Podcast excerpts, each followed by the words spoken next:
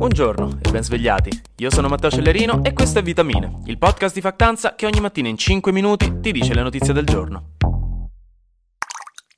Ve lo posso dire? Volevo partire dalle notizie italiane stamattina come al solito, perché insomma siamo italiani, il nostro spirito patriottico del Piave che mormorava un po' impone alla nostra attenzione di focalizzarsi sull'Italia, però oggi questa tanto decantata Italia mi è stata deludente, un po' noiosa se posso dire, poteva impegnarsi di più, come voi in letteralmente tutto quello che avete fatto fino ad ora in vita vostra, secondo vostra madre, non gli date retta. Comunque, cominciamo con delle notiziette internazionali invece, e nello specifico con una di nicchia ma che almeno è una buona notizia, vi rinfresco un po' l'anima, perché la Nuova Zelanda si è ringraziata la Nuova Zelanda, che di solito sono sempre buone notizie che vengono da lì, non so se ci avete fatto caso.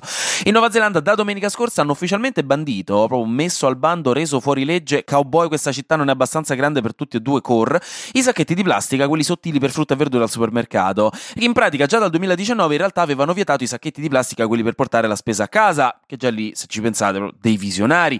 Ora anche quei sacchettini stupidini dove ci mettete le mele e ci appiccicate sopra l'etichetta che esce dalla bilancina, che ogni volta vi si appiccica male e si fanno sempre le pieghette, mai una volta che uno riuscisse ad attaccarlo in maniera pulita. Comunque, top! Secondo le stime si risparmieranno centocinquanta milioni di bustine di plastica all'anno. In Palestina invece, ai noi, hanno ripreso a combattere, perché le forze di Israele hanno iniziato uno dei raid militari più grossi degli ultimi vent'anni a Jenin, nella zona del West Bank, in Cisgiordania, considerata una roccaforte di diversi gruppi militari e terroristici palestinesi, portando avanti bombardamenti con droni e centinaia di soldati per sgominare quello che Israele considera uno dei maggiori pericoli alla sua incolumità in questo periodo. Già otto persone palestinesi sono morte e trenta persone sono state ferite e l'operazione, dicono le autorità israeliane, continueranno finché sarà necessario per eliminare la minaccia, ma già molti esperti hanno avvertito che in questo raid ci starebbero andando di mezzo anche dei civili innocenti e già per esempio tremila rifugiati del campo profughi di Jenin sono dovuti fuggire via dalle violenze della zona.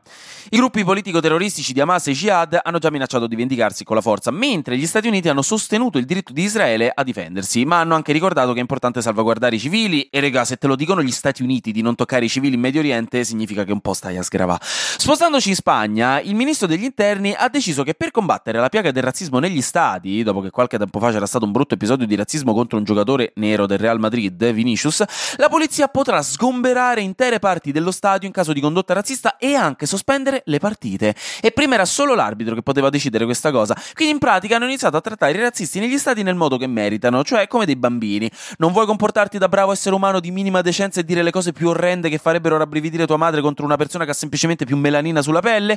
E allora ti tolgo il giocattolo, piccinino, vai a fare il pisolino, ora niente più partita. Perché questa è la considerazione che meritano i razzisti negli stati, spero siamo tutti d'accordo. Infine, questa cosa è successa in Italia, però è della preistoria, quindi nella mia testa è una notizia estera, mi dispiace, gli esteri valgono anche con il criterio temporale. Nel fiume Po, intorno a Piacenza, diciamo nel Piacentino, sono stati ritrovati i resti di ossa del cranio di un Homo Sapiens arcaico del Paleolitico, e in realtà è stato trovato a settembre scorso, però l'hanno annunciato solamente adesso perché prima dovevano fare tutta una serie di verifiche per non fare figuracce, insomma, che magari era l'osso pelvico del pappagallino perso da Giulietta di Piacenza, non sarebbe stato carino, poi ci rimaneva male. E quindi niente, questo è il primo ritrovamento di Homo Sapiens arcaico in quella regione, certificando quindi il passaggio dei primi migrati dall'Africa all'Europa, quindi insomma una bella scoperta paleontologica. Andiamo adesso in Italia, è arrivato il momento. La prima notizia, che vi dico solo perché è molto buffa, è che il dieci luglio aprirà finalmente il nuovo collegamento ferroviario diretto tra Napoli e Bari. Che vi direte, ma che bella notizia, finalmente qualcosa di buono e positivo per l'economia del sud. E invece sembra proprio che questo collegamento diretto ci metterà mezz'ora in più a farvi raggiungere Napoli da Bari rispetto a quello che c'era prima, dove bisognava fare il cambio a Caserta. In pratica, con il Flixbus ci vogliono tre ore, col treno normale tre ore e mezza, con questo nuovo treno quattro ore e dieci, perché fa tutta una serie di fermate intermedie. E insomma, no? C'era tanto entusiasmo per questo treno, ma è stato spento in maniera più deludente di ogni singolo Capodanno che avete festeggiato in vita vostra, perché diciamoci la verità, nessuno si diverte alle feste di Capodanno, le aspettative sono sempre troppo alte, finite sempre per bere troppo e finite a mangiare decisamente troppi nachos della Conad in un modo o nell'altro. Prossimo anno statevene a casa a guardare Il Diavolo Veste Prada, tempo meglio speso. Poi invece dalla Rai se ne va un'altra giornalista molto importante e storica, Bianca Berlinguer, che lavora lì dall'ottantanove e teneva un programma Carta Bianca, cioè il programma chiamato Carta Bianca, che non verrà messo nei palinsesti della Rai dell'anno prossimo e quindi lei se ne andrà probabilmente a Mediaset a fare un programma di approfondimento politico.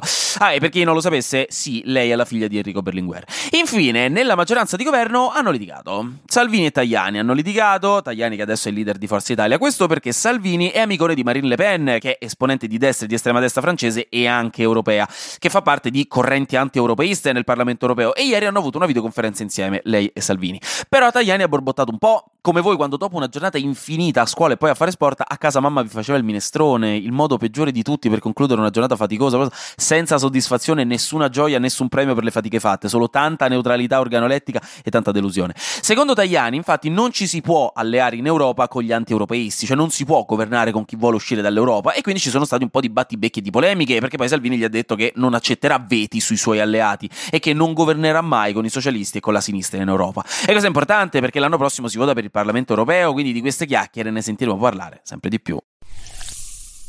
Infine, sono riuscito a trovare abbastanza notizie per parlare di acqua. Per una rubrica sull'acqua, siate gioiosi, siate fieri di me, oggi parliamo di acqua, siete contenti? Acqua alle papere si chiamerà questa rubrica, non chiedetemi perché, lo diceva sempre papà. Comunque, il Giappone dovrebbe ricevere l'autorizzazione tra non molto a rilasciare nel Pacifico un milione di metri cubi di acqua di Fukushima, quella usata per raffreddare il reattore dopo il disastro del duemilaundici, e molti non sono contenti, anche se in teoria quell'acqua è stata trattata. Il Giappone assicura che non dà problemi, non è molto più radioattiva dell'acqua che già si trova nell'oceano, e il Giappone assicura che ha seguito le linee guida internazionali, però comunque a molti gente questa idea non piace, specialmente in questo caso alla Cina, che si è detta contrariata e ritiene che il Giappone non possa fare come vuole con l'Oceano Pacifico. In Messico c'è siccità e quindi non riescono a fare abbastanza Sriracha, e questo è drammatico se vi piace la Sriracha, che è una salsa piccante molto buona, e sembra banale, però insomma ci tengo a ricordarlo, questo perché con la siccità stanno crescendo pochissimi jalapeno rossi, che sono i peperoncini della Sriracha, quindi insomma. Mentre in Thailandia, a causa del turismo di massa, stanno avendo grossi problemi di approvvigionamento idrico, quindi anche qui a causa della siccità hanno poca acqua, nello specifico sull'isola di Koh Samui, e si cerca di intervenire prima che sia troppo tardi. Insomma, acqua alle papere data, non in Thailandia però, e neanche in Messico proprio. Anche oggi grazie per aver ascoltato Vitamine, noi ci sentiamo domani, perché sarà successo di sicuro qualcosa di nuovo e io avrò ancora qualcos'altro da dirvi. Buona giornata e buon martedì.